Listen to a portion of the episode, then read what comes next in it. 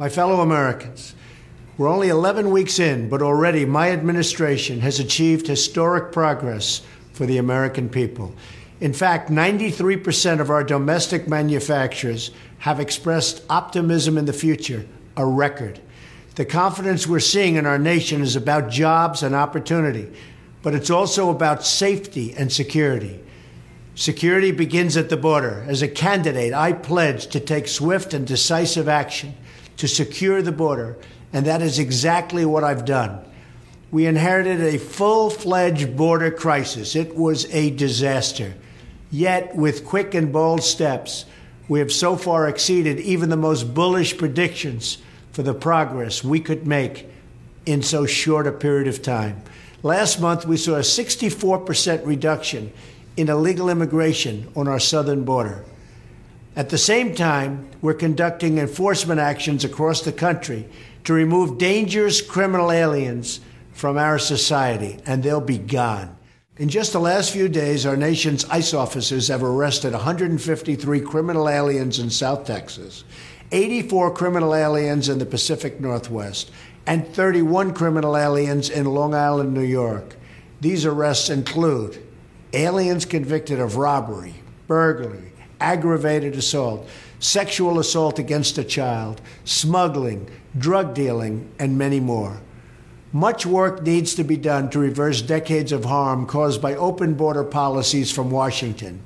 But with time, dedication, and effort, we will get the job done and save countless lives in the process. Providing security for the American people also means restoring America's standing in the world. From the very start of my presidency, I've worked to strengthen our alliances and improve our relationships all around the globe. This week, I was honored to welcome the President of Egypt and the King of Jordan to the White House. Now, I am hosting a summit with President Xi of China at the Southern White House to address the many critical issues affecting our two peoples. In our dealings with other nations, our conversations have been candid, open, and grounded in mutual respect.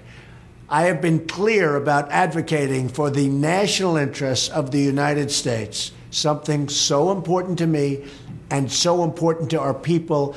One of the reasons, certainly, that I got elected. And I want to ensure that the decisions we make truly serve the safety and security of our citizens. In matters both economic and military, we understand that a strong America is in the best interests of the world. That is why it is so important that, as we strengthen international partnerships, we ensure these partnerships deliver real results for Americans and the American people. Our decisions will be guided by our values and our goals, and we will reject the path of inflexible ideology that too often leads to unintended consequences. A future of peace, safety, and prosperity that is our guiding light and always will be. Together, we will bring about this future for the land we love and for the people who call it home. We love our country and we love the American people. Thank you.